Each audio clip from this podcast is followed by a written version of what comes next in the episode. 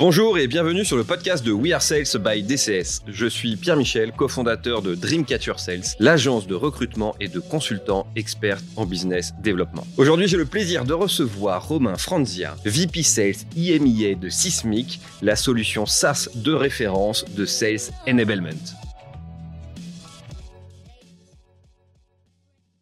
Et quand tu es confronté aujourd'hui à, des boîtes tech euh, européennes, ou on va dire françaises, euh, et, des boîtes US, euh, ça se ressemble maintenant dans, les équipes sales? Tu vois, on parle avec beaucoup d'anglicisme aujourd'hui, on s'inspire beaucoup des méthodes US. Est-ce qu'il y a des marqueurs spécifiques sur lesquels te, bah, qui te choquent ou qui te fait rigoler ou qui te marquent? Très bonne question. J'ai en plus, pour être tout à fait honnête, j'ai travaillé pendant 4 ans aux, US, euh, en Californie, donc notamment chez Salesforce, à une époque où le CRM n'était pas encore aussi connu, parce que c'était en 2010, donc ça ne me rajeunit pas, mais euh, et je pense que une des plus grosses différences que j'ai vues à l'époque, ce sont les process. Moi, j'ai toujours été fasciné de voir à quel point euh, les boîtes US investissent non seulement dans les, dans les process, mais investissent dans les ventes en, en termes global. C'est-à-dire, que ce soit en formation, que ce soit en process, que ce soit en outil. C'est une fonction qui est toujours hyper valorisée. Là où pendant longtemps, en tout cas avec mes deux expériences en boîte française, euh, le métier de commercial était plus ou moins décrié, ou en tout cas mmh. pas valorisé autant que le métier d'ingénieur. Euh, pourtant, à l'époque, ça s'appelait ingénieur d'affaires, même dans certaines grosses boîtes françaises, mais mmh. il y avait ce côté un petit peu, euh, euh, pas être péjoratif, mais un, un, peu roublard, un peu vendeur de tapis, qui fait que c'était probablement pour une, encore une fois, je veux pas enfoncer des portes ouvertes, mais je pense pour une culture française où il y a cette culture de l'école d'ingénieur, peut-être un peu moins glorieux, ou en tout cas un peu moins valorisé qu'on peut le retrouver dans des boîtes US. Donc pour moi, ça c'était la grosse différence. Effectivement, je pense qu'il y a un vrai alignement, il y a une vraie synergie depuis euh, probablement euh, une petite dizaine d'années, peut-être un petit peu moins entre des, des boîtes, on va dire un peu plus un peu plus jeunes, euh, peut-être aussi un petit peu plus smart, euh, dans, dans, le SaaS notamment, de s'aligner avec des, avec des, on va dire des points communs ou des similarités. Ça passe par, euh, voilà, ne serait-ce que d'avoir un CRM de qualité, ça fait partie des, des, des tools. Je pense qu'aujourd'hui, il n'y a aucune boîte, même en France ou, ou dans l'Union européenne, qui se dirait je vais faire l'économie d'un CRM, je vais prendre un truc euh, super cheap mmh. que je vais absolument pas développer parce que c'est mes commerciaux qui vont s'adapter à, à, la machine et pas l'inverse. Ça, ça fait partie des choses qui, pour moi, étaient naturel. De, de la même façon que euh, euh, la, la, vente, ça peut et ça doit être euh, méthodisé ou en tout cas processé parce que c'est pas un art que certains possèdent, d'autres non. C'est pas uniquement de la créativité. Il y a beaucoup beaucoup de processus derrière. en ce moment, c'est Médic qui a le vent en poupe, à très forte raison, enfin pour de, de, très bonnes raisons. il y a d'autres méthodologies de vente. Il y a euh, il y a énormément, énormément de littérature sur le sujet. Et la littérature, jusqu'à encore récemment, c'était quasi exclusivement en anglais. Et c'était mmh. la littérature anglo-saxonne.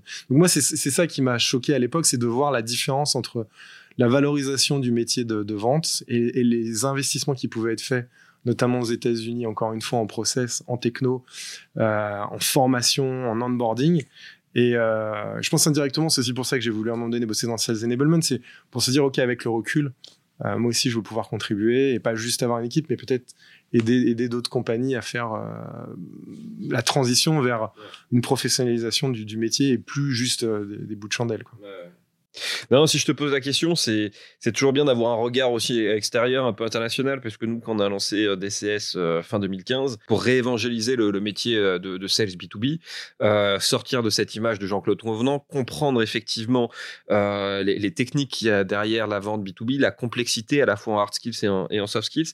Et je trouve quand même que depuis euh, 3-4 ans, il y, a il y a eu une sacrée évolution effectivement dans l'écosystème tech en France sur sur euh, sur les postes de sales. On s'est remis au goût du jour assez rapidement, mais il y a quand même un gap encore euh, et des sujets vraiment d'investissement. Et c'est pour ça que je te taquinais tout à l'heure pour savoir qui avait les budgets est-ce que maintenant les directions commerciales ont des budgets? Euh, ou est-ce qu'elles sont encore euh, taguées chez, les, chez le marketing? Non, les directions commerciales ont des budgets. Après, c'est vrai que euh, souvent les budgets sont accaparés par, bon, tu as parlé du marketing, mmh. mais on le voit de plus en plus. Tu as, parlé de Sales Ops.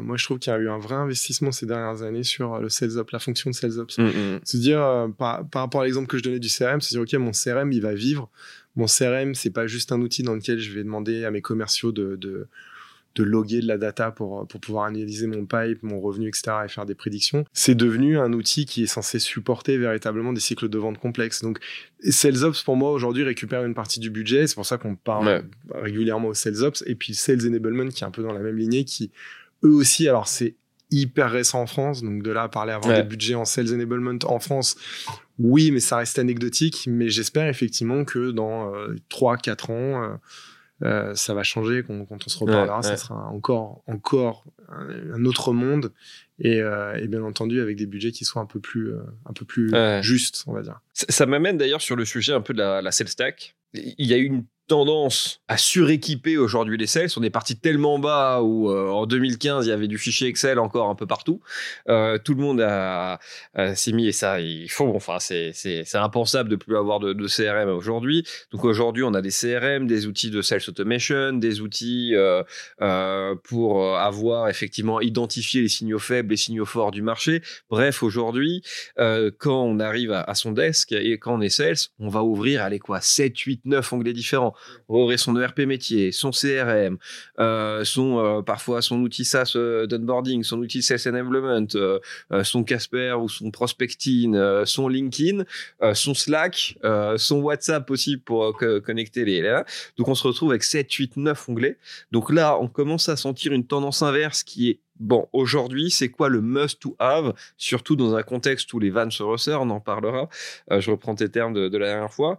Euh, c'est quoi pour toi aujourd'hui les outils indispensables que tu devrais laisser aux, sales? Alors, définitivement, le CRM, on en parle, on a beaucoup parlé. Euh, LinkedIn, je pense que c'est devenu un incontournable. après, l'idée de base, c'est un peu ce qui s'est passé dans le marketing, notamment B2C, il y a, peut-être 8-9 ans, c'est une consolidation. Je pense que le, la prolifération des outils est une bonne chose parce qu'elle permet de cibler des problématiques très très précises. Euh, là, je prends l'exemple de, de, tout ce qui est revenu intelligence, donc des, des Gong ou des Mojo euh, mmh. en France, par exemple. De se dire, OK, avant le coaching, c'était fait euh, littéralement à la main, il fallait écouter les commerciaux parler ou les être là pendant leur, leur meeting physique prendre des notes, donner du feedback.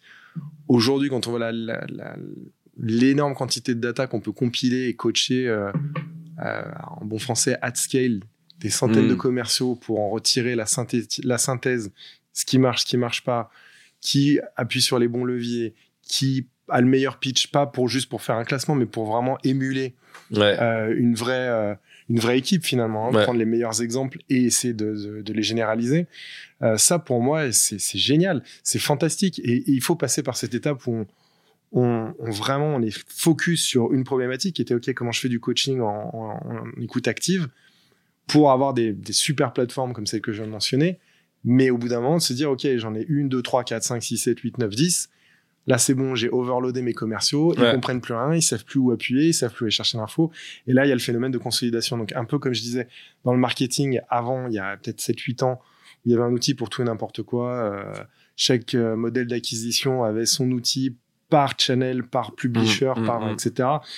Derrière, il fallait, il fallait avoir une, une, à un moment il fallait avoir une CDP qui est devenue une DMP, qui est devenue je ne sais quoi, pour arriver à consolider un peu de data. Derrière, il fallait activer euh, plusieurs canaux, email, machin, truc bidule. Donc, à chaque sol, à fait, à chaque problème avait sa, sa point solution, hein, en français. Et du coup, à un moment donné, on arrive au, au euh, je suis saturé, j'arrive plus à faire mon métier, j'ai trop d'outils, qu'est-ce que je fais? Et là, on voit après des phénomènes de consolidation. Salesforce, c'est un bon exemple. Euh, voilà, ils ont racheté des outils pour pour tout ce qui est publishing, pour tout ce qui est social listening, après pour tout ce qui est e-commerce, pour tout.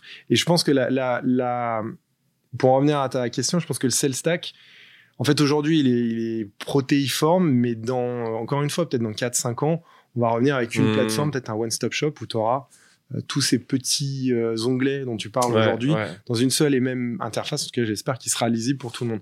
Mais pour l'instant, pour répondre à ta question, il faut passer par cette phase où tu cumules peut-être 10-12 outils, puis à un moment donné, les gens vont se dire c'est plus possible, et là tu, là, tu resets. Vous pouvez retrouver cet épisode en intégralité ainsi que l'ensemble de nos podcasts sur wearesales.io. Tous les 15 jours, nous partons ensemble explorer les thématiques et sujets brûlants de la vente B2B. We Are Sales by Dreamcatcher Sales, le podcast créé par des commerciaux pour des commerciaux.